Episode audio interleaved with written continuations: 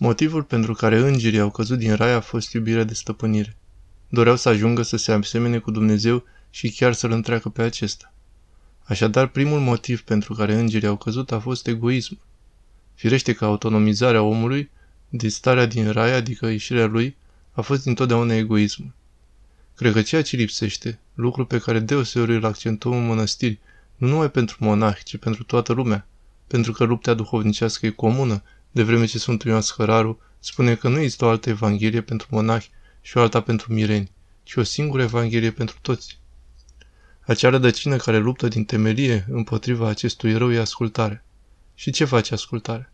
Aceasta atrage harul și îl face pe om în cele din urmă să nu asculte de voia sa, să nu fie stăpân peste sine, să întrebe și să dea singur răspunsuri, ci să asculte și să facă ascultare.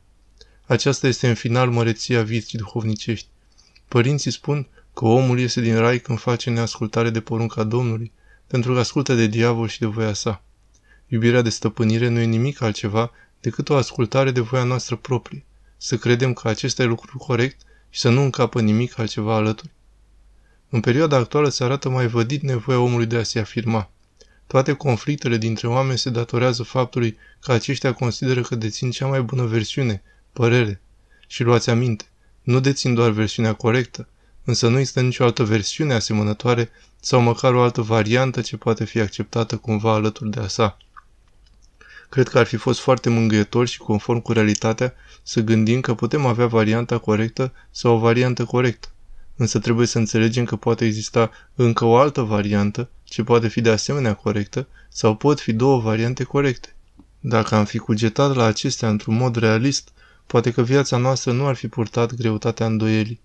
Dacă nu acceptă părerea mea, se îndoiesc de mine și să credem apoi că au ceva personal cu noi. De multe ori vedem acest lucru în viața cotidiană, în mănăstiri. De aceea cred că un stareț poate spune ucenicului său, vei spune părerea ta, dar nu o lua personal, dacă nu se va aplica. Tu vei spune ceea ce dorești, pentru că te poate lumina Dumnezeu să propui ceva pe care obștea nu o știe. Tu o vei spune, dar nu te vei supăra dacă nu vei fi luat în seamă. Cred că ar fi fost foarte mângâietor să gândim așa. Noi o vom spune și dacă e voia lui Dumnezeu, va fi luat în considerare. În caz contrar, vom face ascultare, o vom face, parte din viața și lupta duhovnicească și vom da un pas înapoi. Cred că e ceva ce putem, în mod practic, să lăsăm să lucreze și cred că funcționează.